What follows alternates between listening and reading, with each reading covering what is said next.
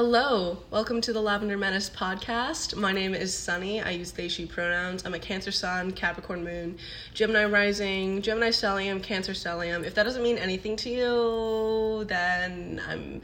You need to keep up because this is a lesbian podcast. So, um, And if you need a translation, that means psych ward. Long story short, psych ward is is what that means. If you're a new listener. needs to be locked up, institutionalized. Yeah, true. Has Pride Month straight jackets. Pride Month. Yeah, it's true. Um, okay. Hi, my name is Renaissance. I also use they, she pronouns. I'm an Aries. I don't think I'm any stelliums. Is stellium four or more or three or more? It's three or more. I think I'm like maybe a Pisces stellium, but all in like random. Like it's not in my big three or in my Yeah. big six. And it's like just three. Like I have I think I have a couple sets of three. But they're Mm. all they're all on the fringes. Most of my major Yeah. signs are, are different. Except I'm an Aries Sun and Venus. Yeah, So, yeah, yeah. There's that. Um they oh wait. Yeah. Do we have a hot take? Oh my I god, just wait. realized. Let me look in our email. I don't know, bro. Okay, let's see. Guys, we are terminally employed. And No, that being employed will be the death of us. It's not good at I all. I mean that literally.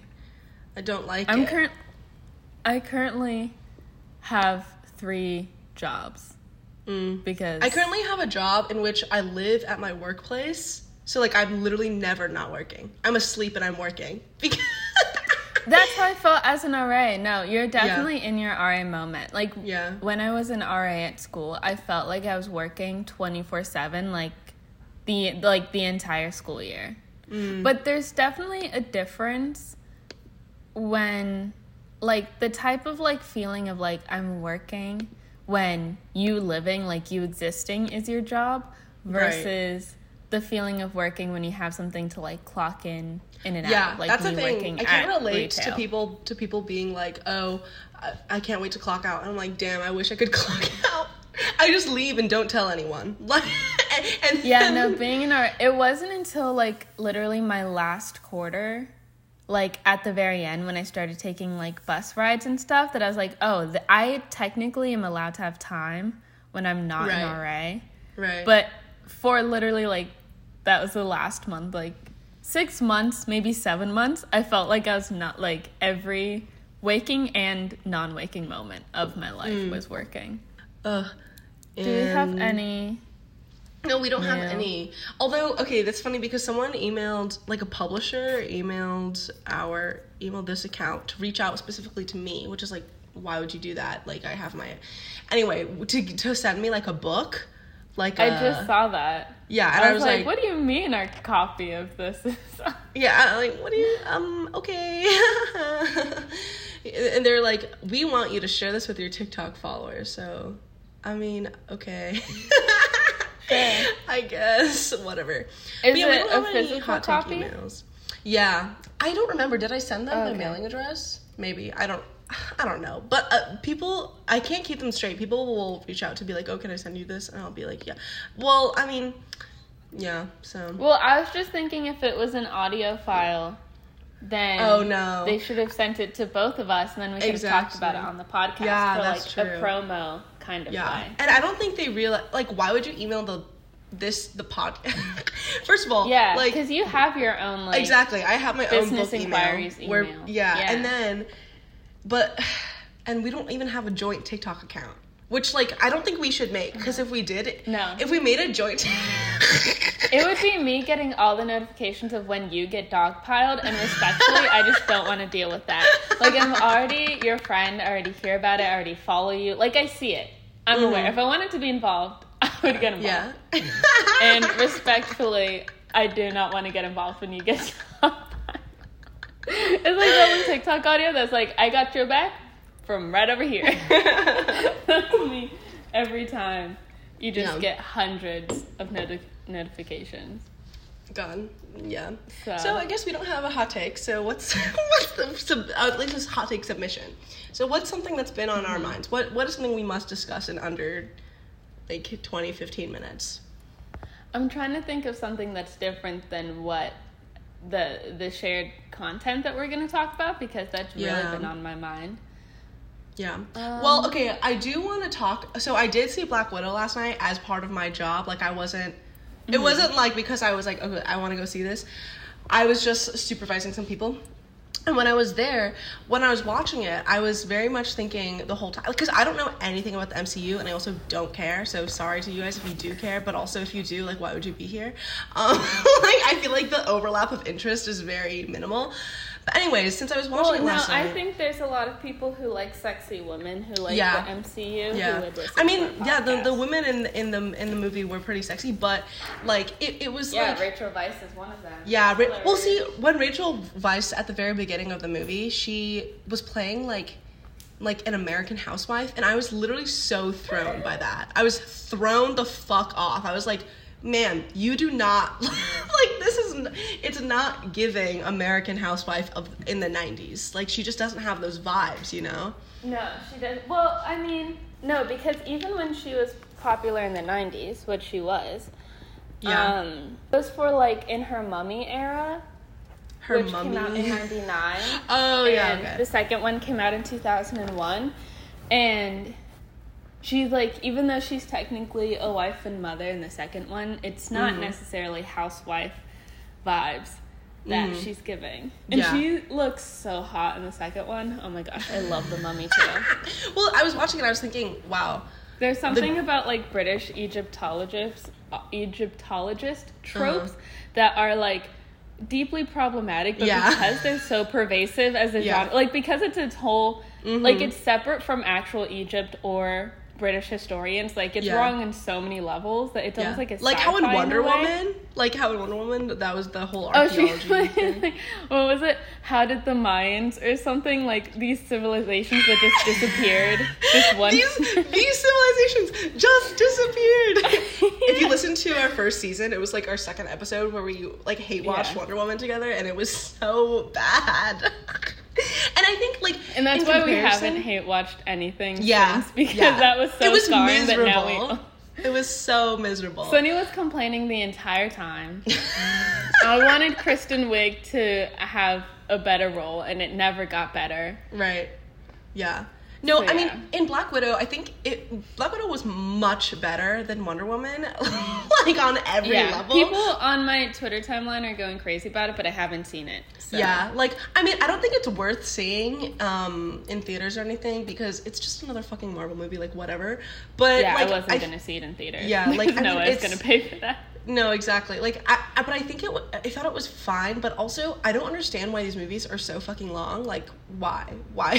what is the point? I don't understand. And later, when Rachel Weisz becomes, well, when we see her as her actual role as like a. Okay. Also, the anti. I have so many thoughts about this because like the anti-communist like storyline that runs through the Marvel Cinematic Universe because of how like I also I know nothing about this. So the, everything I learned, everything I know about this is from what I gauged and what I picked up on on this one movie. I've never seen any Avenger movie. I You, you didn't even see Endgame, No. Infinity War. no. Everyone was talking about Any it, but like I just didn't care. Yeah, no, I I just didn't care because um I don't know. I just don't really care about men like in fictionally on a fictional level. Well, Florence Pugh was was in this as well, and uh, as well as Scarlett Johansson, who is you know, but Boo. yeah, she sucks. But what sucks is that I remember I saw Jojo Rabbit in theaters, and she was so good in that. Like she was She's so, so, good. good. I was. I remember when I first watched it, I was like upset at how good she was. I Yeah, was like, don't exactly. make me like you. Don't Yeah. make me sympathize with you. Yeah, I don't want to like you, but Right. you kind of slayed. And You I, I of felt the same way about her role Black Widow because I was like, and also especially with like the stunts and stuff because you know I love Birds of Prey because it's camp, but like this movie, it, it's like it tries to be serious and it's the same way Wonder Woman tries to take itself seriously, which like there's an inherently comedic thing, but also because it's Marvel, like there's like the little the commentary that's like supposed to be funny, and so like the whole theater was like you know laughing, and I think Florence Pugh's like Florence Pugh got most of the like funny one-liners and stuff, and I think she did a really good job of it. I've, I haven't seen Florence Pugh play a role that like wasn't intensely dramatic and emotional you know what i mean because everything that she's been like from little women to midsummer to macbeth like she's always played like a almost a period piece type of like vibe and this just really wasn't that, and so that was interesting. But they also all had like Russian accents, which I was like, why? Shut up! I wanted they to smack all of them. I know, but it's like even okay. Well, sometimes they speak in Russian, which was like okay. If you're gonna speak in Russian, just speak in Russian. But if they're talking, it's like. Uh, because also the the red guard guy, whatever, he had like a Karl Marx knuckle tattoo. When we get that, that's gonna be our matching funny. bestie tattoos. No, literally. I'm gonna have Karl, and you're gonna have Marx, and then we're gonna put our fists together. Please. Instead of, like, oh my god, Best friend bracelets. It's Yeah. just best friend Karl Marx the tattoos. Karl Marx knuckle, which I thought was so fucking funny, and the way that he was like, the way that he was, you know, kind of like characterized as this, like this deadbeat, which you know in the movie he really is, and someone who is still trying to revel in his glory days of like the Soviet Union and the party leadership and whatever. I was just like, this is so. Ah! It made me want like it made me so annoyed, and I was thinking in my head, I was thinking like the amount of like Twitter threads and YouTube like film analysis videos that could be made about this is unreal. Like the way that it all kind of like functions as propaganda and the way that like I think all superhero movies that aren't Birds of Prey because you know I love that movie um is is that it kind of posits societal ills as like the bad guy right or the bad system. Like like and it's just like one cohort of things that the good guys need to like defeat. And then of course there's like theme running themes of like family and like love and romance or you know whatever it, the thing is at, in whatever movie. But like it, it at the end of the day it's like candy. Like it's it's fun in the moment but it, it's just not really fulfilling in any meaningful way in terms of like meaningful storytelling. It's just a huge budget and a story that isn't really saying that much and then like bunch of flashy special effects and stuff. And it's just like why are so many people invested in this? I don't get it and i don't like it. Like i wish more money was allocated towards things that like actually like media that actually like mattered you know I mean, I Uh. think like there's a mix because Marvel, not just the MCU, because the MCU started in 2018 with the first Iron Man movie, but the characters in this story are like a lot older when mm-hmm like so there's like comics and there's like there's more to the universe than what is just in the MCU. Like that's why it's the Marvel Cinematic Universe. Yeah. Because yeah there's more than what is even portrayed within what they make. And I think that's also like being expanded with the shows like WandaVision and Mhm. the Falcon Winter Soldier one or whatever and the Loki one. And also like there there's okay, so there's two ways to watch Marvel mo- like I mean, you're not going to I know you're not going to watch any more Marvel movies. Like this isn't me it's, like telling anyways. me yeah So, yeah. But there's two ways to watch it.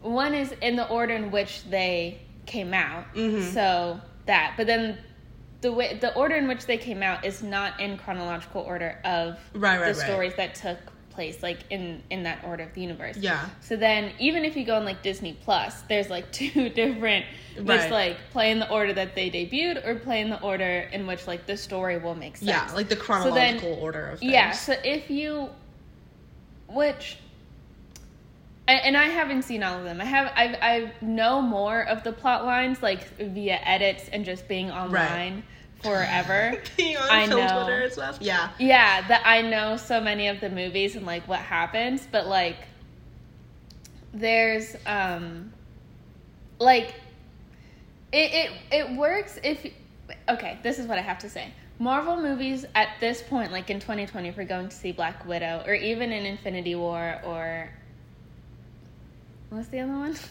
Infinity War and Endgame, only Oh, yeah. makes sense if you've seen the other ones because they're like chapters. It'd be like Mhm. reading the fourth Harry Potter and like Yeah. one short chapter and being like, I don't care about any of these characters. Right. Nothing happened in this chapter. Like, it really only makes sense in the context of like Yeah.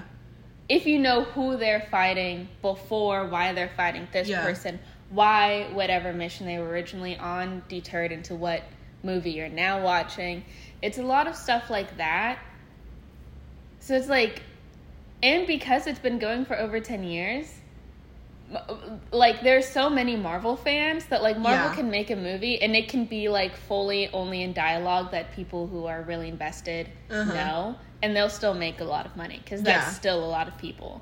And it's weird because when I was at the theater, like it was packed, and on either side of me there were a bunch of people who were like around my age, maybe older, like like a bunch of dudes on my right and a bunch of girls on my left, mm-hmm. and the way that they were reacting to the different scenes and stuff, it was really interesting. Like. Mm-hmm. m- Like men don't laugh at jokes. Why? I don't understand why. Like I like, but every but like the kids and then the women who were sitting next to me were all giggling when whenever Florence Pugh said, said something funny, and Well, like Yeah, being a, a guy MCU fan, for me that's different. a red flag. First Yeah. of all, being a man, why are you? First of all, As a man, a man. as a man, why But- do you like superheroes? Give Yeah. give me one reason. And it's always like, even though I hate Scarlett Johansson, which Mhm. is true, hmm men who don't like Black Widow because Mhm. she's a female superhero, Yeah. that I do have incredible beef with. Yeah, Um, and like I also or- had no really context of Yeah. their origin story or whatever. So what, like what the movie does is at the very beginning there's like a 20 10 20 minute scene, scene where we see like Scarlett Black Widow's character and then her younger sister played by Florence Pugh like as children and the child actors so good. Oh my god, they made me cry. Mm-hmm. Like they were so good. Very I didn't compelling know and there are child actors, and now I'm. Yeah, I don't. I, I yeah, they we see them when they're like like six and like nine or around that age, around those ages, and then we see like young Rachel g- quote unquote, and then the dad um, when they're like you know Soviet sleepers in the U.S. or whatever, and we see their like little family, and then we see them getting split off, and then we see Florence Pugh's character get funneled into the the system I, the like the black widow system where they you know like and i think like it was interesting because i'm like the politics of this movie is basically talking about how like it's it's basically like a it's like human trafficking but on like a superhero level you know and instead of like sex trafficking um like in the real world where people take advantage of like poor girls from all over the world to you know traffic them around the world it's more of like they're taking like girls who have potential genetic have genetic potential or whatever funnel them into like a military training program and then eliminate them into having like a cabal of these mind controlled women who like can fight in whatever. And we see florence pugh's character i don't fucking know their names um, i call them by the actors names um, we see her like break out of it and then them trying to free the other like it, it was just like like and the whole time I was also thinking about um, this book that I read called Hench by Natasha. I'm forgetting her last name, but but it's Hench is kind of about like a a corporate world in which in which superheroes are like a normal thing and so are their and so, so are supervillains and so are their henchmen and like the muscle who go around beating up people but they are all like they're like hireable jobs. So there'll be like a supervillain being like, I need a hench. So then there's like a temp, there's like a temp company where, where you can hire. And so, and our, one of the main character in this book kind of talk does a bunch of she gets she gets involved in this damage where she's she's a temp hench for the supervillain. And then her like leg gets shattered in like a in a big fight. And because she's you know she's a wage worker like she's basically a minimum wage worker um she like can't work for months. And so she becomes really bitter and does a lot of research on how the supervillain superhero system is like corrupt and how much damage it costs. And every single scene i saw in the movie where we could see these buildings collapsing and like everything exploding and people's cars getting flipped over i was thinking God damn, if I lived in this world and people and this happened regularly in which like superheroes would just come in and fucking flip over people's cars and like run over people, I would be so mad. like what kind that is so that this is such bullshit. Like how much the way the way that like like hundreds of billions of dollars of infrastructure just go away because of some of two people fighting. It's it's like the whole concept of it Insurance is has genuinely to baffling. be so expensive in that city. Imagine getting car insurance for that. No, and then you and then you get fucking flipped over because someone's doing a motorcycle chase. Like I would be so annoyed. Like what kind? Like I'm just trying to get to my job. I'm trying to. I'm trying to miss. I'm trying to skip traffic. Like, oh my god.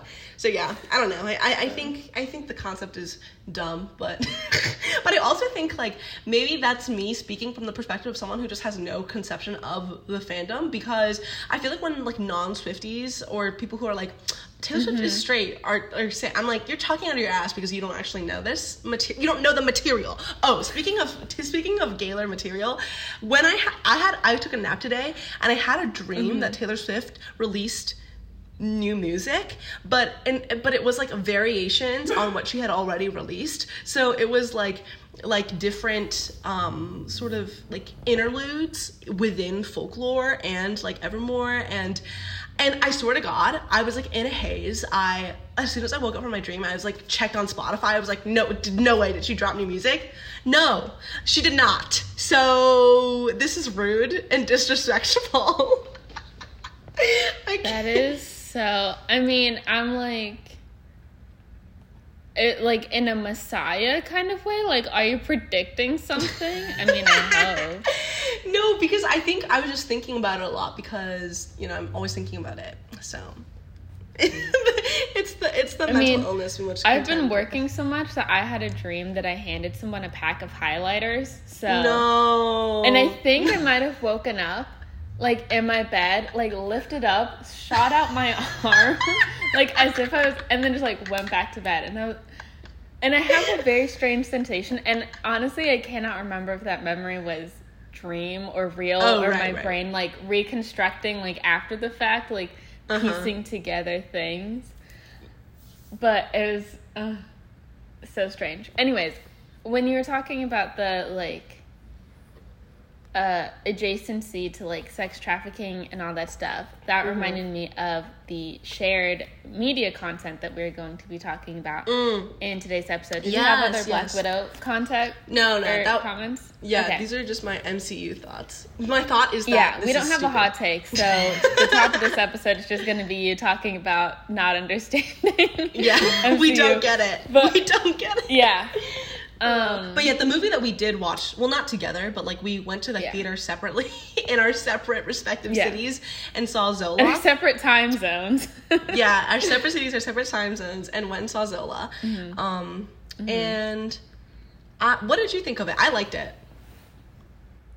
I liked it. I there are a lot of cool details and a lot of cool shots and frames in the movie that I think are just so. What did you notice? I, like what what stuck in your mind? That like that Okay, one of the very first details where I was like, "Oh my gosh, I wish I could take out my phone right now to tweet this." Okay, hold on. Before we get into the movie, context, just bigger context. One, Right. this is the first movie that I've seen in the theater since January first of 2020.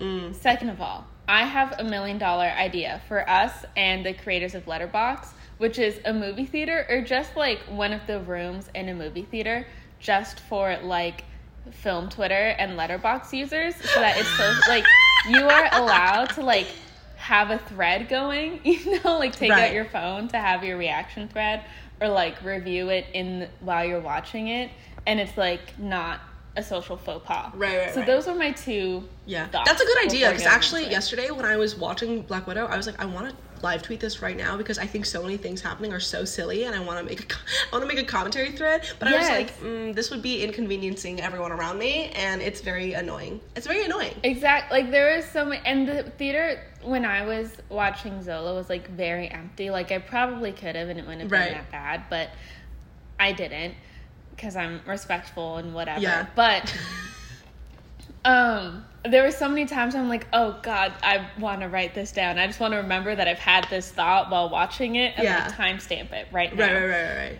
But anyways, I think that's just like quarantine movie watching that has like given me brain rot. But no, it's true. Like, because sometimes I'm like, ugh, I wish I want to. I, I just want to tap the screen so I can see how much longer I have. Like, how much longer? That as movie? well. I was like, did I remember what time this started so I know how far we're in? And I was like, oh, I should have checked the runtime so I could have Yeah, yeah, yeah. in my mind. to know at what point. But movie anyway. I am.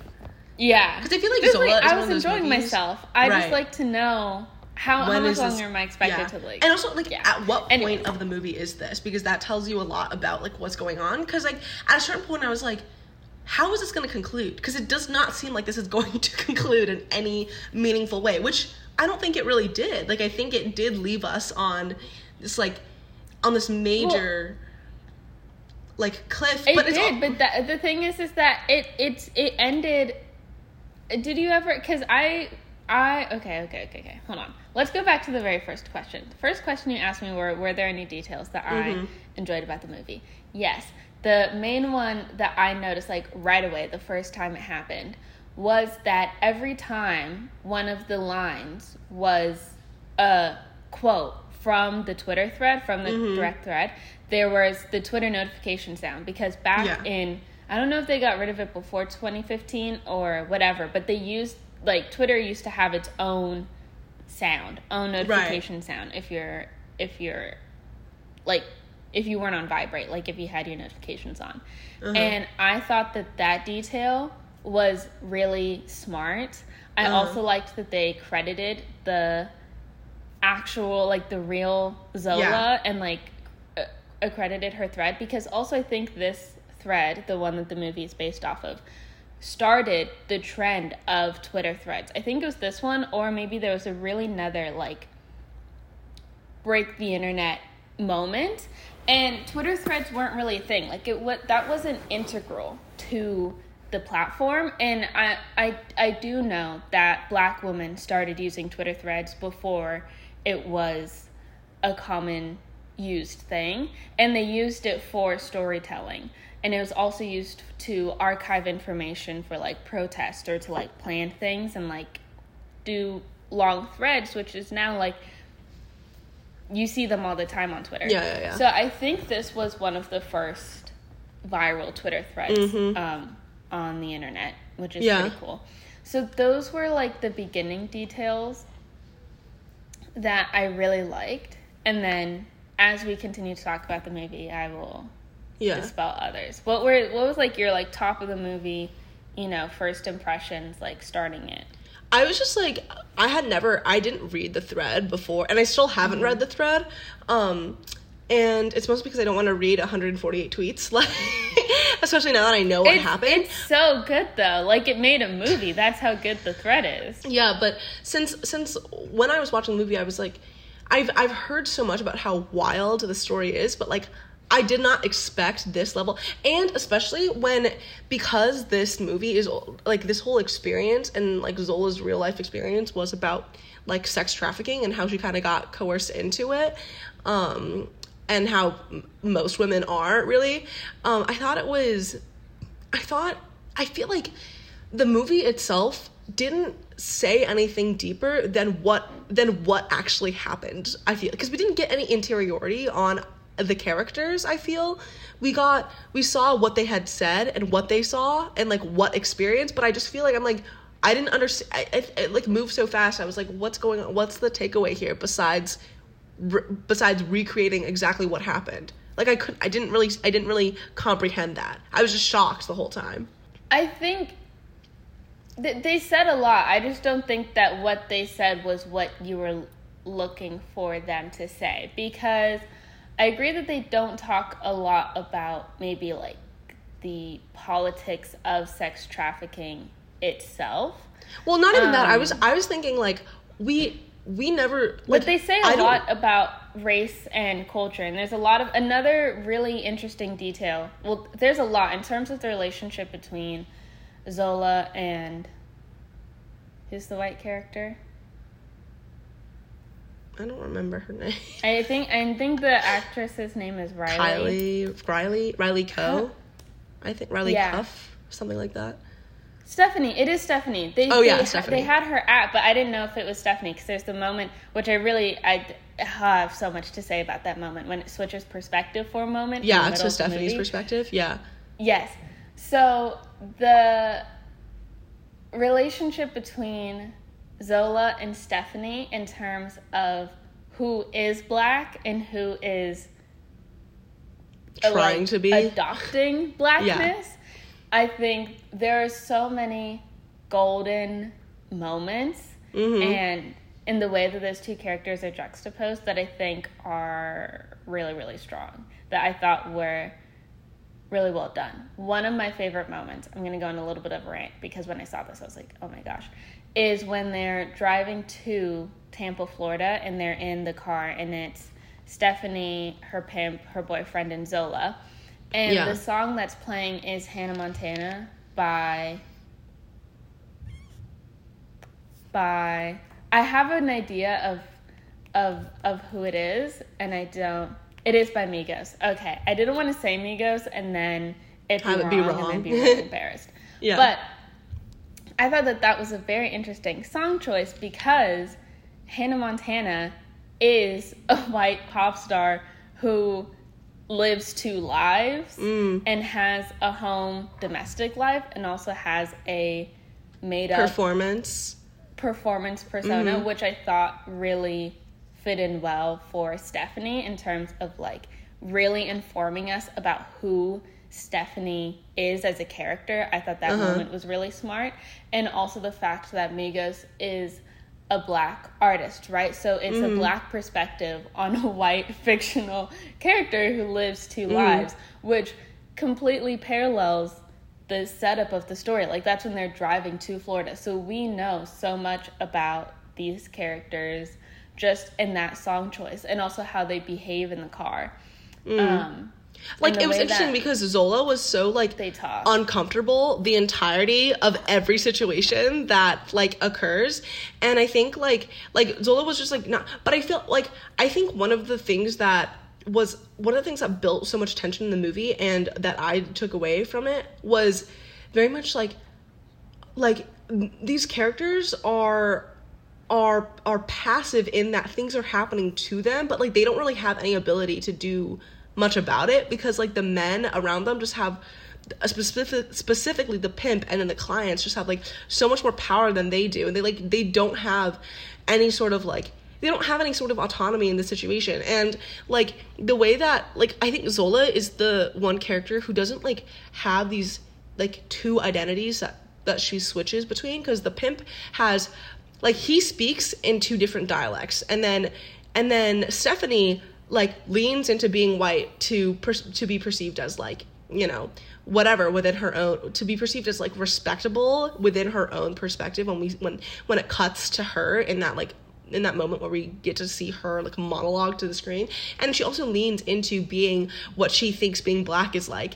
And also for that but she also leans into her whiteness in order to you know be like be prostituted um, because we also see that interaction where the client is like oh like i want a white girl when he walks into the room and he sees zola and zola's like okay like she's over there. I'm not even doing this. Like i'm not even involved with this. I was just the one who fucking set this up. Like and she's just fed up the whole time.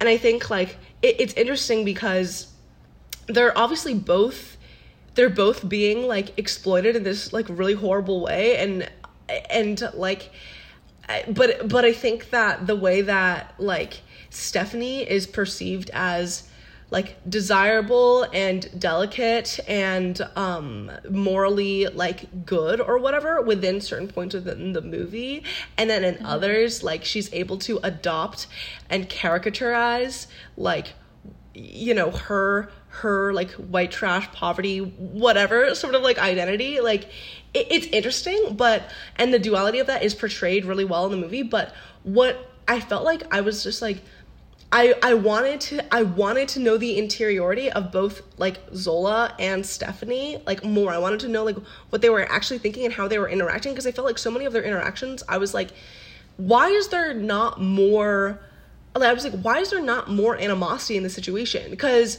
if I were Zola I would be so fucking mad at Stephanie but like and we see them be mad at each other and we see Zola be mad at her but like not in and not in a way that I was like what uh, this is not satisfying. I want to I want to see some I want like why there's no conversation that occurs that actually delineates their like their relationship. Like things just kind of happen, which I was which I was like baffled by, but I couldn't really ruminate on that for too long cuz things just kept on happening while while watching the movie. Hmm. I mean, I felt I feel like so I don't know. I, I, I, I was I was satisfied, but but that like I, in my viewership, I, I I did not recall having a similar dissatisfaction. I think for me, because we're obviously watching everything happen from Zola's perspective. One because that's the source. Um, Right. Is the thread from. her I also wonder, like, real life Stephanie, where is she? And like, ha- ha- what is she like? I think in we s- jail. Really? Yeah, yeah, yeah. Her, the pimp. I don't know about the boyfriend. Both of them. If if if you if you checked the archived Twitter thread that I sent you like months ago when the Zola trailer came out, and I reread it because part of me I can't remember if it was just the excitement of when the trailer came out and my brain is just putting it together. But I was on Twitter when I, I had already been on Twitter for a couple of months by the time this thread came out. Mm-hmm. And part of me feels like I remember either seeing it, seeing quote tweets. I don't know if I read the entire thing. Something about it felt very familiar to me when mm-hmm. it came out that they're making a movie of it. Anyways, that's beside the point. I thought Zola like her anger was proportional to the situation that they were in because there was a lot of physical danger at like at any moment she could have mm. been in immense physical danger and throughout the movie the person that she knows the most which is really saying something because the whole point is that she doesn't really know who any of these people are mm-hmm. is stephanie Right. so even in her anger she does express it and should express it and is allowed to express it. However, it also has to, in her mind, because Zola's very smart, which we see multiple times in the movie as well, she knows that she has to calculate that Stephanie isn't going to throw her to the wolves or Uh-huh. to her pimp, you know, at any moment. Like, like the whole point is that uh, Zola and us, as the audience member, as the viewers, don't know what happens next. And Zola isn't allowed to ruminate on any one moment for too long because it's happening to her in real time. She doesn't know if she's gonna like make it out of this weekend alive. In the same way that like us, the audience members, don't have time to internalize everything because it's happening. And Yeah. I think that that is um like I, I think that that was well played um, Mm. and i feel like i partly because maybe i read the thread before maybe because i have i am a black person who has dealt with white people who put on blaccents or try to perform a blackness in, in a way to relate to me i i could i knew although i haven't accidentally been almost sex trafficked so don't relate to that part but i felt like i understood zola's motives Mm-hmm. and where she was coming from throughout the movie. Yeah. And obviously the point is that you don't really know who Stephanie is. Like I'm not gonna say I understood her, but I wasn't like I didn't feel like anything was lacking because I feel like her character wasn't deep to begin with. Like Mm. as a person. She's supposed to be shallow. She's supposed to be just a facade. Mm. Yeah. I don't know. I think I think just like I I felt like I was like, wow, that was really jarring and bizarre. And then I was like, oh, but I wish I wish I knew more about what was going through even like like Zola's like spe- specifically what was going through Zola's mind in this moment besides what she was besides what she was tweeting and what she's telling the audience in that moment like because there's so many like tense moments where she for example where the pimp is like you need to like go and he like basically forces her to leave like the pool area um or whatever like there are moments like that where i was like the tension is so thick right now but like what is going through Zola's mind? Like what does she want to do? And what does she what is she what is she thinking about? And why does she make the decisions that she's making? And I think this is Because also because he could kill her. I, but the- but they're but they're at the pool at a hotel where there's a bunch of people around her and I'm like what what's what's going on here like what what is she thinking and why and like she just gets up and, and walks past and walks with him back in time and I'm like No. I was like, what? Because when the waiter comes by the pool, because the oh right when he's like oh are you okay and she's like Yes. "Mm." And the pimp tries to answer, but the and the pimp is getting frustrated because the waiter won't go away when he's the only one answering. And then Zola does say, "It's everything's fine, which obviously everything is not fine. Yeah. But you also have to keep it either before that scene or after that scene. I can't remember. Mm, I think before. The boyfriend, which is also Greg from Succession, and I thought it was so funny to to see him in this context because, Uh-huh. anyways, but he's driving in the car, and we see like a police brutality scene happen in the background, like his hands on Uh-huh. the driving wheel, the foreground, and then Oh yeah, I didn't get that. Could I? Because So I was thinking, the- wait, is that something that's happening in the in the moment to someone? Like I I didn't I didn't understand what was not going on. one of us but it, it there's it's a good reminder i think of where we are period wise because this movie is taking place in 2015 which Right. if you remember anything about 2015 that's like when more um, blm protests like that's when it started to form that's when Yeah. it started to happen a Yeah, lot of yes, things happened yes. in 2015 and 2016 um and second of all there's like there's multiple things at play. Zola is both black and a woman. She knows that even though this pimp is a bad guy, she also knows that that is uh, Stephanie's current form of any finance for her and her daughter. She also knows that this is a black man and the optics of a black man being physical with a black woman in a public space, which is like also part of the reason why the waiter stopped them. Like there's Zola is very smart and aware throughout the entire movie. But see, like I didn't pick up on that, and is and is that because right? Like, see, I didn't pick up on that because I was I was like, what's going on? And and I was also thinking, well, what is she thinking? And like, and because it wasn't like sort of give like given. This is also why I prefer like reading things or reading like long form long form media in this way because like we just get much more interiority on these characters and like understanding why she makes the decisions that she does because as an audience member like I like like I couldn't I wasn't coming to those same conclusions and I wasn't thinking about those things in that way.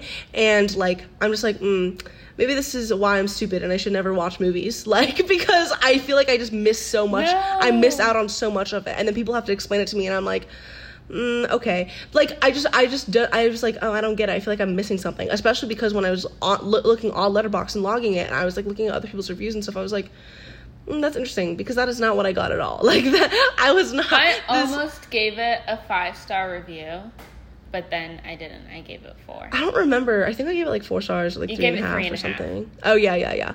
I thought I was like, I remember because I was like, hmm, interesting. like it was just because I, I feel like I didn't get it. Like I didn't pick up on. I didn't pick up on. Like I was like, this is okay, not. Uh huh. I have one more detail. There, there's so many. There's these, these. Uh, I love when. Okay, one thing is the the pimp has two accents, which we talked about earlier. Yeah, yeah, yeah. He has like this kind of like West Indian accent, Caribbean accent, and then he also has like what you'd normally have, like a, a Southern black, um, AAVE Mhm. style of speaking that's different. And that's why I also thought that one they actually did go to Florida, but I think it the moments in which he speaks which accent is very interesting and also the fact Yeah. that they're in Florida because Florida is so close to the Caribbean. It is so it would be so easy for someone to get involved with that. And then also mm. there's the moment at the very end, now we're starting to get into spoiler territory. In the like very last hotel room with the mm. two guys, the guy who was at the motel, which did you notice that he was we, we could see him. I noticed him. I saw him with my eyes. He was outside of the hotel when they pulled up, and I noted him. I'm like, I feel like he's gonna come up later, and then he did, and I was like, ugh, my mind. Um, when they're speaking to each other, there is a rift because the guy at the motel. Anyways, spoiler, spoilers, whatever. The one that kidnaps Stephanie at the very end when she's in the closet. There's like a cultural rift. He's saying like you're on my turf, the one who kidnaps Mhm. Stephanie, and Yeah. the pimp is like I can come here anytime that I want. So it's clear that there he's not from there, but he obviously spends a lot of time around that area because there's a lot of like Haitian Americans and black Cubans Yeah. and black Puerto Ricans, just black Caribbeans in Florida in general. So I thought that detail was really So it's been like the rest of the day for us. Not for y'all though. yeah. For y'all, it's probably been not even three no, exactly. seconds. So what we've been talking about is well, what we were talking about was Zola, right? Were there any other thoughts you had? Yeah. There are a couple details, or a couple more things that I thought were really good. One, how um, the the way hair plays a really important role in characterizing Zola and Stephanie and their juxtaposition throughout the film. I think because Zola it has um, straight hair throughout the movie, possibly like a protective style underneath. We don't know, but then Stephanie, who takes on this like black persona, has braids through most of it, except for when she's a schoolgirl, um, and she is uh, like actively prostituting, um, and when it cuts to her perspective, when it does the at Stephanie and it quotes the Reddit thread, and she's in the like pink jumpsuit, and I thought that that just really like added on to her being a caricature of black woman when Zola herself is like a, an actual black woman. Um, and when she's like doing all this like bad AAVE blaccent stuff, and then Zola just replies with like word or something like that, and it's like they're speaking how they think black people speak, but like that's not how Zola talks. Is an actual black person. I thought that like because it was accurate to what white people sound like. Like when I hear white people who obviously don't talk that way get into those characters, like I wonder if white people could hear the difference because they're the ones that are blind to it in general. So I really like as I was watching it, I was like I can relate or I can see that they are not actually like this. But do the white people in the audience see Stephanie as fake in this way? Like, not just in the fact that she, you know, has a double persona and like the fact that she has a Backpage and stuff like that, but like in that. Um, and then another comment that I had was that it there was like I really had to question as an audience member my instinct at some points to want to sympathize with Stephanie and then realize that I shouldn't sympathize with Stephanie, but that like it's societal conditioning to automatically like see white people as inherently sympathetic and then not being sympathetic as conditional. And especially when Zola gets mad at Stephanie in the hotel room and Stephanie has like tears in her eyes and she's talking about her kid and stuff like that. And it's set up in a way where you can tell that you, or or maybe you can't tell, but it's not clear. It's it's ambiguous as to whether the tears and feeling helpless in the way is a play to get Zola to sympathize with her in order to coerce her further into sex trafficking, or if that is Stephanie's true vulnerability. And the instinct to trust her and to sympathize with her in that moment is like, that's not, that wouldn't be equally in- instinctual. Like, if Stephanie was black, which, like, the whole point of the movie is that she's not or one of a, a major factor of the movies is that she's not. But I don't think that she would be so easily sympathizable in the eyes of the audience in general, that term in general, if she wasn't white. And so I think questioning why at certain points I um I almost gave into it, but then I was like, uh, no, she's still pretty bad like character throughout the movie. Um so yeah, I did have those thoughts.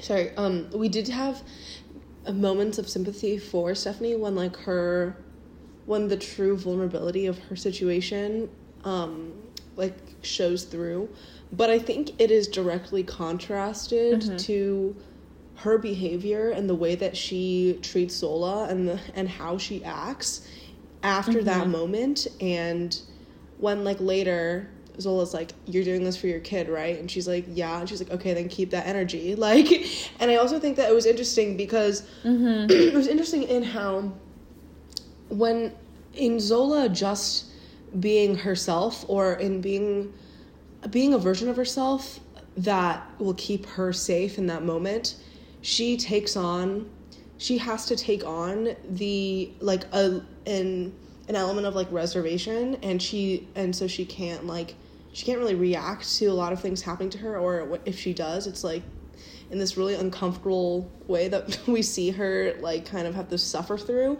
Whereas stephanie is kind of allowed to be expressive um, even when and and reactive even when she is in the wrong. And also i was thinking it's it was the boyfriend character was like really interesting to me because at first within the first like mm-hmm.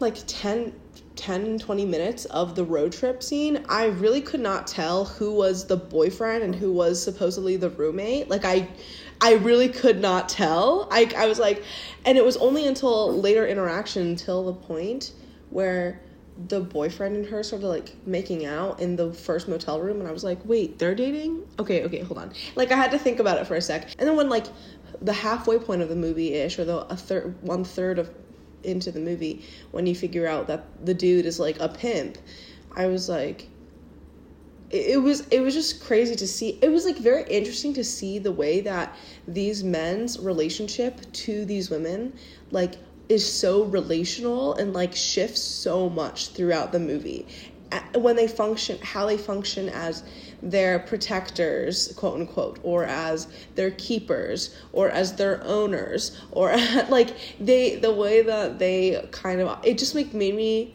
it made me feel really disgusted because every role that they played the boyfriend and the pimp like it was it was all so pathetic and also gross. Like everything that they did, said, or like Eh, or tried to do was like really it was very gross. I felt. It didn't even matter what they were doing. So this week for recommendations, I'm recommending the show This Way Up, written and created by comedian actress Aisling Bea.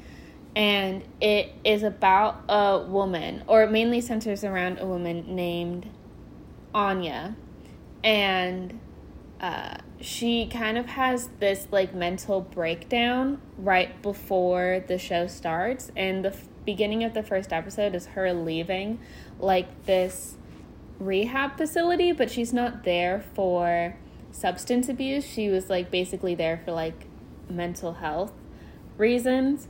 Um, and we see her being picked up by her sister, which I'd say is like an equally main character, but is a main character because of her relationship to Anya. So Anya's definitely the main person we see. And the sister's name is Shona, played by Sharon Horgan, who's another famous Irish actress. And their sistership is really like the driving relationship of the show, and then everything kind of happens by proxy um, of that relationship. And it is really well written. I have to say, like, because each season is only three hours long, there's only been two seasons, I feel like we're like halfway in this story. So there's definitely not what I would say are like satisfying endings to the two seasons, but it's mainly because it's just so short and hopefully there's more to come.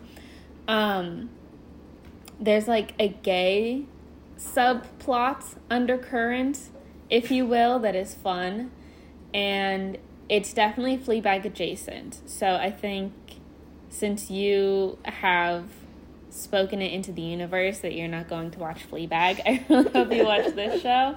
Um, because it's similar but different, right. and it's definitely less, less, more not like underground, but like just has less of like the international yeah. following, like the millions of fans that Fleabag right. has.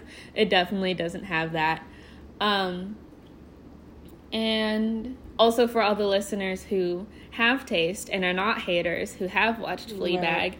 and want something else that's adjacent to that because Fleabag isn't it's ending, it's over, it's done, there's no more. If you want like a new a new fix, I definitely recommend this Mm, as well. Indeed, a new fix. So that's my recommendation. Oh boy. Um, I don't think I have any good media recommendations for you simply because I have been I I haven't been like I haven't been consuming that much well, I haven't been consuming that much media in the first place, but the and the books and stuff that I have read recently are just they just don't seem to be they're not things that you would be into because you don't like you don't like books that center around like teenagers or are like pitched to that and I've been reading some more YA recently. So I guess I'm kind of stumped, but I guess since I mentioned it earlier, I think Hench by I think like Natasha's something um would be a good one because it's like sci-fi but in this really realistic almost contemporary way in in how it reimagines like the whole superhero genre and kind of like like an anti-capitalist, anti-corporate, almost like feminist takedown of it. Um and we see these people who like have these special superpowers, but the the ways that it's inconvenient to them and other people around them and it's not like in the way that a lot of shows and movies try to grapple with it where it's like wow the fame the pressure the moral goodness of it all is so hard. It's more of like the actual existence of a world in which every day when you go out there's a potential bombing because of a superhero or supervillain that is really annoying and superheroes actually don't benefit society even though they receive so much social clout. And it's like kind of this and basically our main character after she gets after she sustains this injury and like can't work anymore and she's just she's just living at home becoming increasingly bitter she starts this like blog page which is basically like a fan page but it's like a hater page for superheroes in which she like compiles statistics like being like this is the amount of money of damage that superheroes have caused within the last like year. And these are the amount of people that have been um casualties in superhero like you know their their shenanigans or whatever. So like and and basically more she gets this like on this she's anonymous on it but she gets this like increasingly large online following of other like people being like oh yeah this superhero fucked over my life because I was in the car when they were doing a highway chase and my car got flipped over and I broke my arm and I couldn't work for a year and now I have debt to pay. And like basically so many people have had that experience. So like she like now has a bunch of people who are like, wow, this fucking sucks. And her best friend is someone who is also like a hench.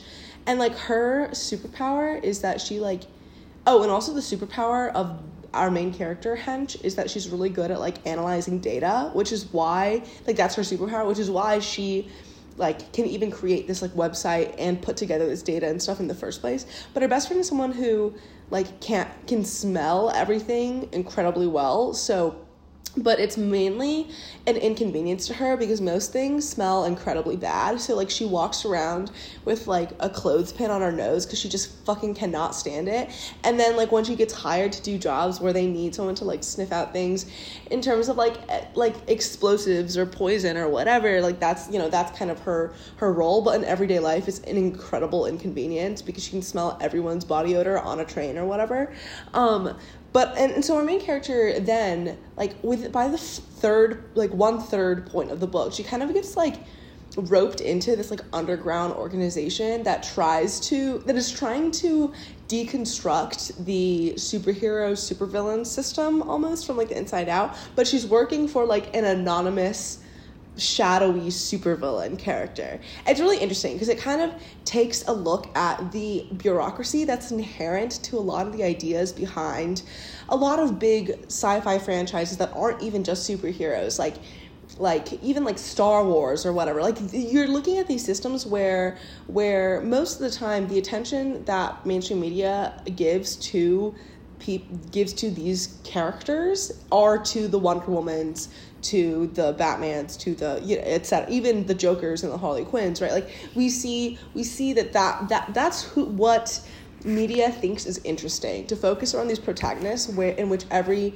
the world is on their shoulders but like we don't really care about the world itself and the people who actually occupy it they kind of just function as these props for these characters to like trade off it's like oh no the whole humanity is going to be destroyed but it's like like you don't even you don't even know what humanity is and also in your in all these action scenes that we see in so many superhero movies it's like okay you are killing a bunch of people right now. Like, do you not realize this? Which is something that was always, for- and that's also why, mm, to bring up Birds of Prey again, a canonical work on this podcast.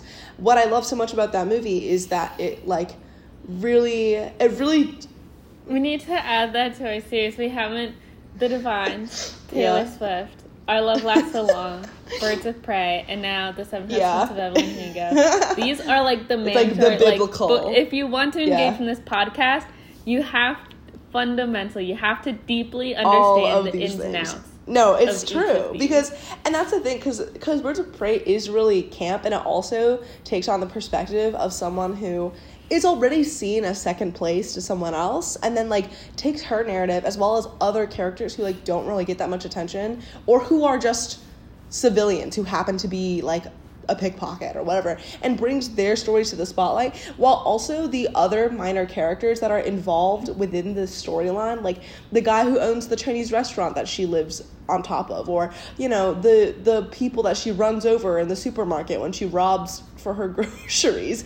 Like these are all things that i think like because of who Harley Quinn is as a character, she she doesn't really give a fuck, which means that the people that she does care about, and then the larger morals that she does stand, which is really just saving her own ass, like it it makes a lot of sense. But for so many other of these movies, it's like, oh my god, we're say we're uh, we're the greater good, blah, blah blah. It's like literally fuck off. You're so annoying, and which is what I think Hench is about because it's like this. There's so much cynicism within our main character in how she's like, y'all are all like, whether you're a supervillain or a superhero, both of y'all are like delusional losers because you th- like you have some sort of like grand master plan or whatever for the world, but like everyone else is just completely inconvenienced by it whether you're someone who is a hench or a muscle so like someone who gets hired by these people to go beat up people for them or to do skills for them or you're just someone who just walks around the street but people are kind of like culturally brainwashed into accepting that supervillain's bad superheroes good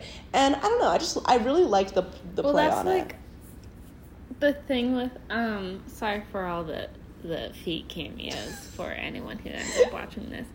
Um, is uh that was like one of the big beefs with Endgame and Infinity War when they're feeding when they're when they're fighting Thanos is because their whole like no Thanos can't win or whatever is because his plan was to like kill off half like he had been going from planet to planet one collecting the infinity stones and two like just like massacring like cutting populations in half and with a snap it was he was gonna like eliminate half the population for like basically is like an eco-fascist Oh, right. you know like people need to have less babies. Oh, yeah. like the world like the world is too populated and that's why everything like not considering the fact that like maybe billionaires shouldn't hoard houses where there's homeless people oh oh my gosh oh i thought that was a bug on your wall but it was actually a bug on my laptop screen uh, anyways talk uh, just superheroes being disconnected. Like the reason why the superheroes were going after thanos was not because he was a fas- an eco-fascist. It was because it's like killing people is bad. And it's like but it, it, it, you're not you're like you're not actually addressing the fact that his ideology is Mhm. bad and therefore uh like discouraging the audience of that movie to not fall into eco-fascist Yeah. traps it was that he wanted to kill people and that's bad even though the avengers have killed like millions of people over and the like course of all their stories. like civilians like not Just, like, like, not their enemies people. not Yeah. the people that they're yeah just like completely tearing down like places of work businesses marketplaces homes Yeah. cars like of people who like commute like is like but you're upset that he is is gonna kill Yeah. people but not for the reasons that you should Yeah. be upset for why he's gonna Yeah. kill It's people. very liberal conservative is what superheroes versus supervillains are to me. And I think that's what It's very like superheroes are like the people who say I'm like socially liberal but fiscally Yeah, they're like- conservative yeah. or something. like that is superheroes. Mm-hmm. Yeah, and it's and I guess it's also like you can't it's like you very few people can get any sort of level of acclaim and success at that level. This a universal sort of love.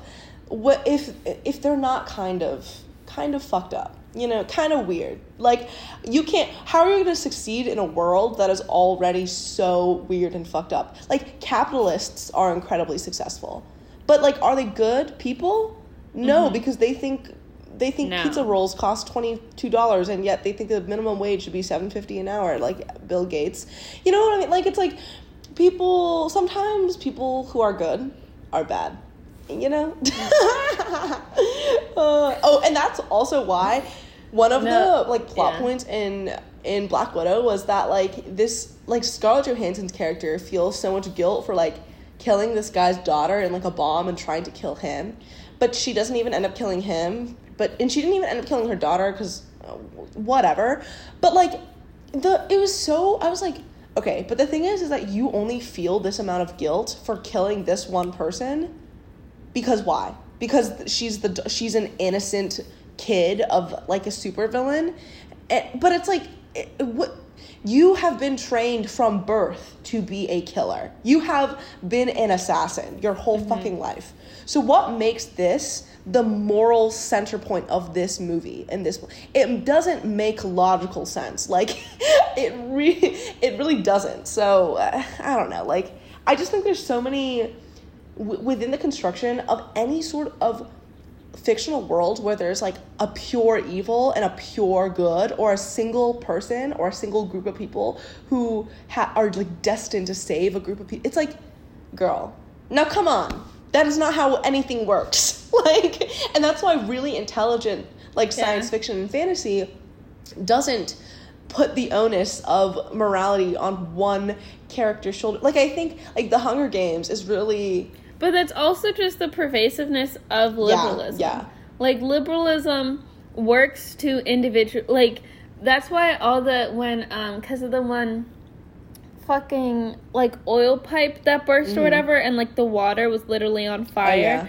And then there's all the quote retweets that was just like if we just stopped using plastic straws Yeah, or something like of that. making making Yeah. fun of like the yeah and like guys if you just if you just like use like reusable whatever or this something wouldn't happen and it's like yeah and it's like well, that's not true because liberalism works to Yeah. individualize problems without actually realizing that it doesn't fucking matter what straw Yeah. you use. You could you could cupless just fucking put that shit right in your hands and lap Yeah. it up. And like that's that's still not going to stop unfettered capitalism. In the way we're like that's why the MCU is fucking like 12 years old. Yeah. they haven't been able to solve anything in fucking Oh, decades. people are gonna It's die. People because, are gonna die. The whole world's gonna explode. Oh my god. Yeah, it's because it's putting like every moment is putting like uh, the soul of Uh-huh. humanity or like the fate of the world it with beef between two Yeah. people, Which is like, not how things work. Like things, bad things happen because systems Mm-hmm. are bad and because people benefit from those bad systems continuing to exist. And it can't be dis- the same way that these systems don't exist because of one person. They can't be dismantled by one person either. And what I was gonna say by bringing up like smarter science fiction and fantasy Oh, yeah, is that I think like Mm-hmm. what what is really the blueprint for a lot of dystopian and sci-fi like sci-fi work for young adults now is like the Hunger Games and something that I think is really intelligent about the Hunger Games is that Katniss as a protagonist is not a revolutionary. She just beco- she becomes one because she's a very you know, she's she's a very convenient pawn. And what actually creates revolution is an underground like guerrilla organization that like mm, you know brings creates a mass of people to resist against the capital and from every district. And by mockingjay we see that katniss and her friends and the other competitors within the hunger games like storming the capital doesn't even end up actually mattering because the entire district 1 1 through 12 end up storming the capital like they're the ones who take out like and i think like that's some that's something that basically every other sci-fi or or or other sort of canonical dysto- modern dystopian like genre type book and superhero like uh, like world kind of s- fails to get at is that w- like the problems that are cre- the class differences and oppression that is delineated throughout the world building of this world. It's an exaggerated version of reality right? Like every every sci-fi world this is an exaggerated version of reality that criticizes the reality that it's in. But what's so empty about the mcu and about um, these massive superhero franchises is that it takes current reality and elevates it a little bit but to a level that only exacerbates what are systemic problems and ideologies and technologies that are used for really fucked up things like in Black Widow. Um, and it takes that that and posits it as like a one group, one entity, one person's super villainous master plan. When it's like in real life, like people like people like Jeff Bezos and like Elon Musk and whatever, they're not evil because of because of their identity and their personality. They're evil because they they got there. You can only get that rich by being evil. It's not who you are. It's not like oh, you're a mm-hmm. fucking supervillain and you are a master manipulator. It's just that you were born into wealth you continue accumulating wealth. And in order to accumulate wealth, you need to exploit the systems at hand. And you continue exploiting those systems and continuing fucking over people to a point where you don't even think of them as people anymore. They're just cogs in your machine that you help run and oil. But at the end of the day, you're not even you're not even the problem. Because if you kill Jeff Bezos or whatever, or if you assassinate all the billionaires in the world, like the system would still exist. Like that wouldn't solve capitalism, or there'd just be another person who would replace those people, which is what these superhero and supervillain movies don't like. What it doesn't make sense to me as as an outsider within this genre is that, girl, when you killed when you when you kill the Red Guard leader, like you're that, and it's also. I mean, I think it is also. Well, it's like that has like I mean, it doesn't make sense, but that's also like the thing with like when Hitler offed himself. Yeah. That didn't end Nazism. That didn't end World War II like, even. Like, uh. It didn't end World War II, but like the ideology, yeah, like not even pervasive. like the actual like physical conflict that was happening. Is like first of all there were in the in your earlier point, there's it's like there are people that uphold that system. Like Nazism is a system, it's an ideological system, and multiple people uphold it. Like the death of Hitler was not the death of anti Semitism. Mm-hmm. And he wasn't the start of it um, either, you know? It's like people people exactly. are just become the face so, of these moral ideologies, but then you have to look deeper than that because people aren't people are not should not be symbols in that way. Like it's just not realistic and that's mm-hmm. why captain america or fucking wonder woman or whatever being these symbols of symbols of freedom or whatever it's just obviously like capitalist propaganda from the 50s and 60s against the Cold War, you know, it, it, within the Cold War, within the context of battling against mm-hmm. the Soviet Union. And, and in some ways it's more explicit, in others characters it's not. But it's like at the end of the day, this all functions as pro military, pro US, pro imperialism propaganda that posits all of the moral wrongdoings of the world as something that can be solved between powerful men, powerful people, um, which is not true. that's why, th- uh, well, that's also, I mean, not, I wouldn't say now, but that's why, just to, you know, really continue this superhero conversation that I know every one of our listeners has just been sitting on the edge of their seat waiting for us to take this deep dive into the politics of Yeah. superheroes. I know you guys have been all up on us about this. But that's why um, Spider Man, when Stan Lee first created Spider Man, was such a leap in the superhero genre, was because he was a teenage boy who got bit by a spider and it was just like, what would happen if you gave a regular like kid smack dab in the middle of high school living in New York City hmm. superpowers? Like what would that look like?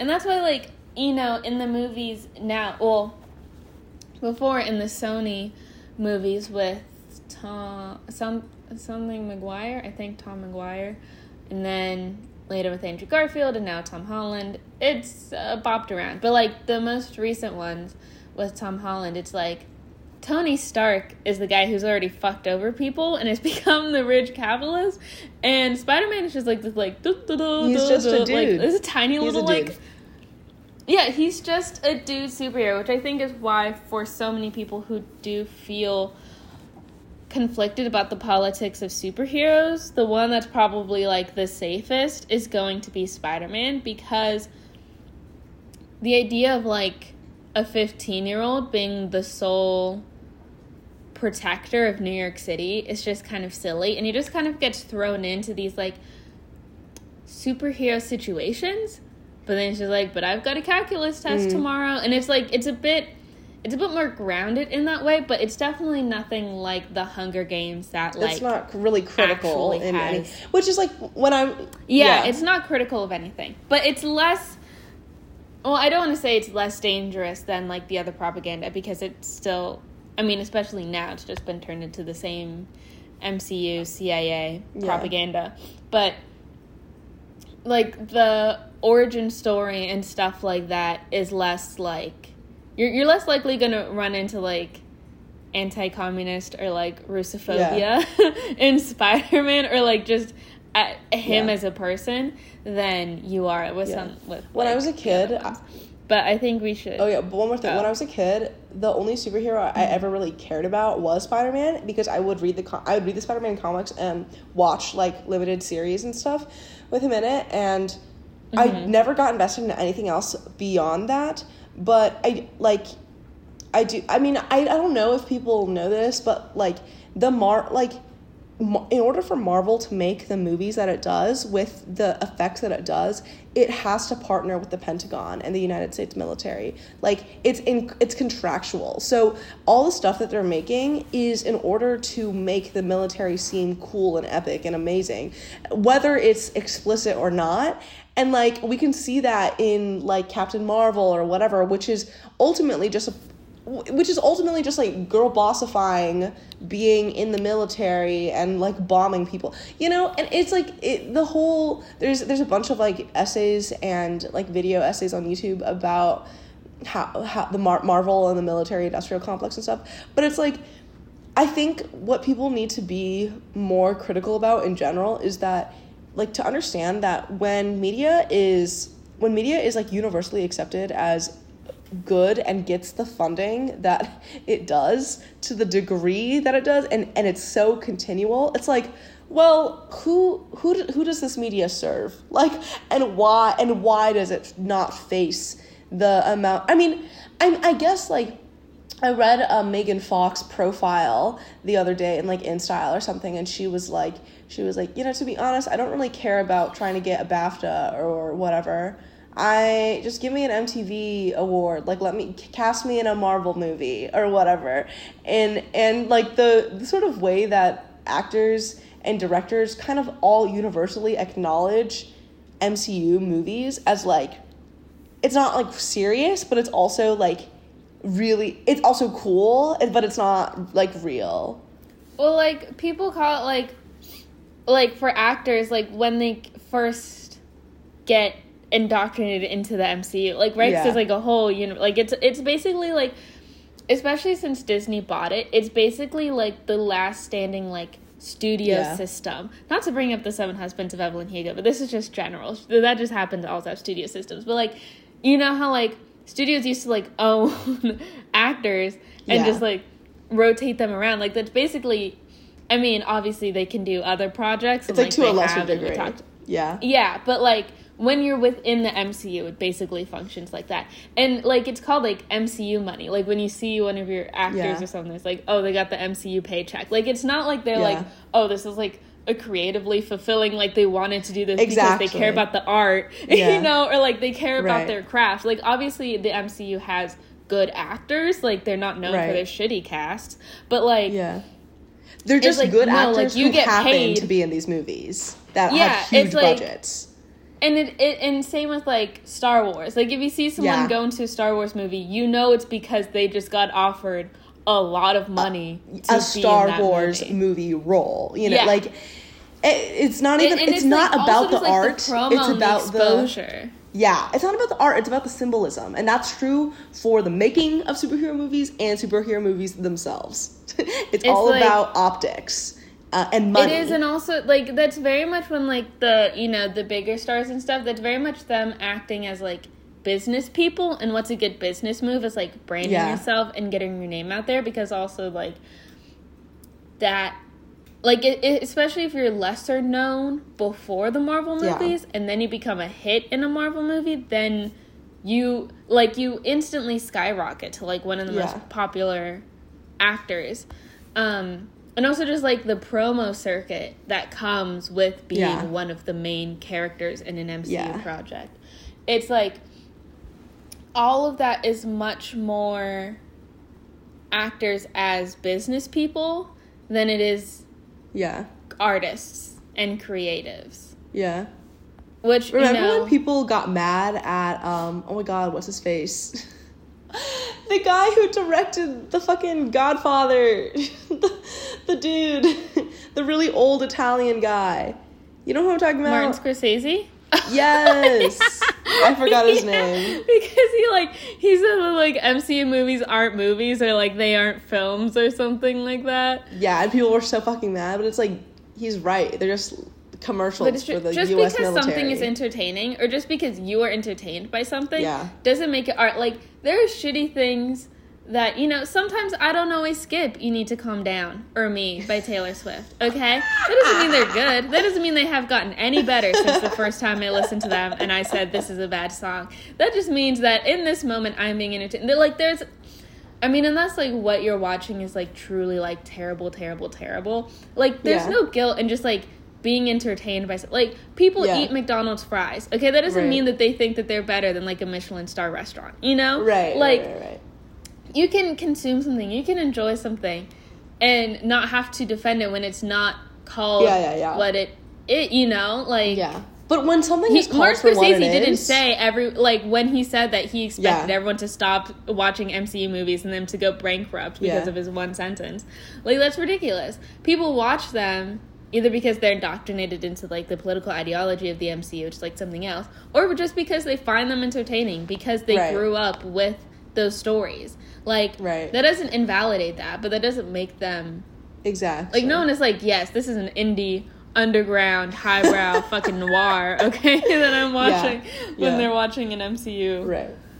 And I think like Anyways. that's the thing about the in, like the entertainment industry. It, it's so rare to find something to land on something that is both incredibly hyped and well funded and has a huge fan base and is also truly art, which is why we love Taylor Swift because she truly is Fleabag, but you refuse to watch it. You keep on running headfirst into these points about Fleabag. Like I'm gonna re and uh, re-listen to the podcast, and every time you run headfirst into a point that perfectly fits Oh Fleabag, I'm gonna I'm gonna record it and send it back to you, and be like, "This is why you should watch Fleabag because Fleabag has the awards.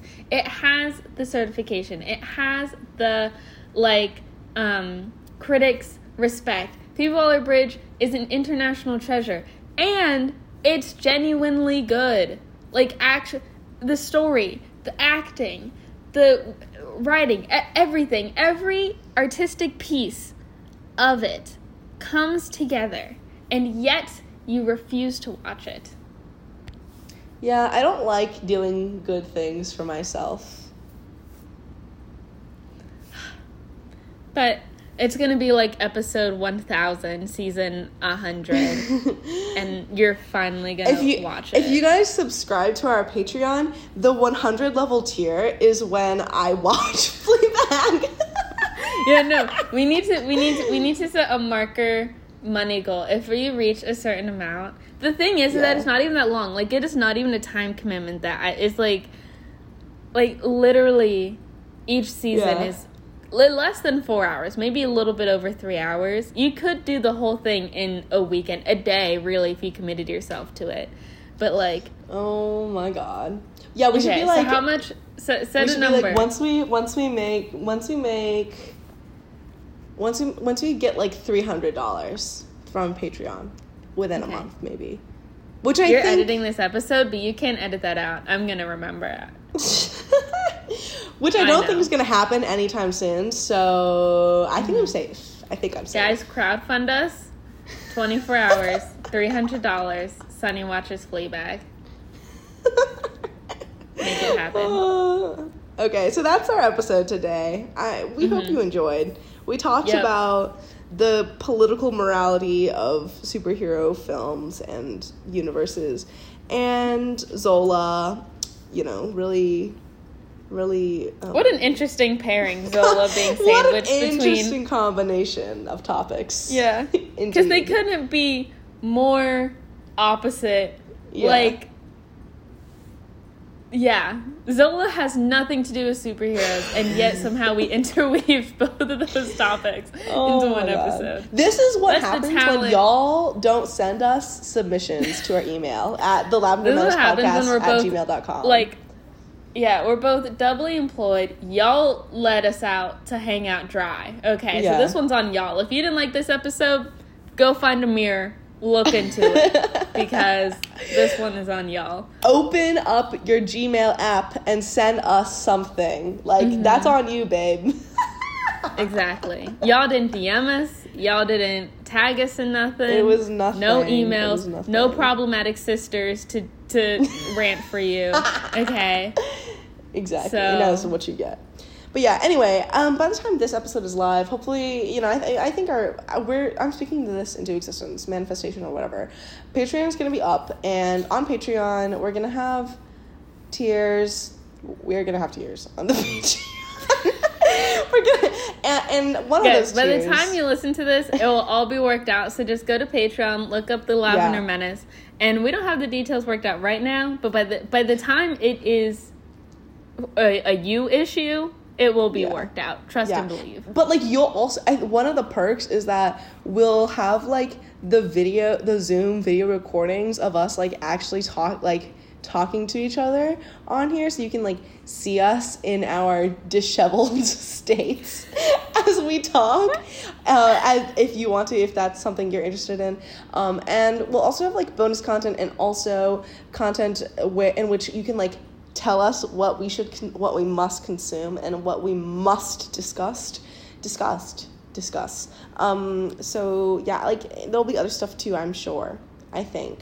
but Mm-hmm. And that's if you can, right like, now. if we get a way for you guys to engage, then Oh my God, you guys and have hot merch. takes, the, merch oh yeah, yeah, yeah, patreon lets us Merch. get do merch so there's that too very very fun. And like, if you guys have hot takes, those will become priority over the emails. So if you really want us to talk about something, uh, join our Patreon for first priority.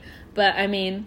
This week would have been perfect because we didn't have Patreon and no one sent us anything. So if, if you did, you would have been on this episode. So indeed so okay, yeah that's all. Uh, that's all. Follow us on Twitter at the Oh, yeah. Lavender Pod. I'm on Twitter at a Sunny Book Nook and on YouTube as a Sunny Book Nook and on Instagram as Sunny with the Camera. And I am on Twitter at Renaissance First E as an X, and Instagram at Renaissance Marie, and on YouTube at Renaissance Marie. But if I have to be honest, I um, haven't posted anything in like a month, so because I have a bunch of videos job, that I haven't job. edited. Anyways, gotta go. Bye. Okay, bye. Okay, bye.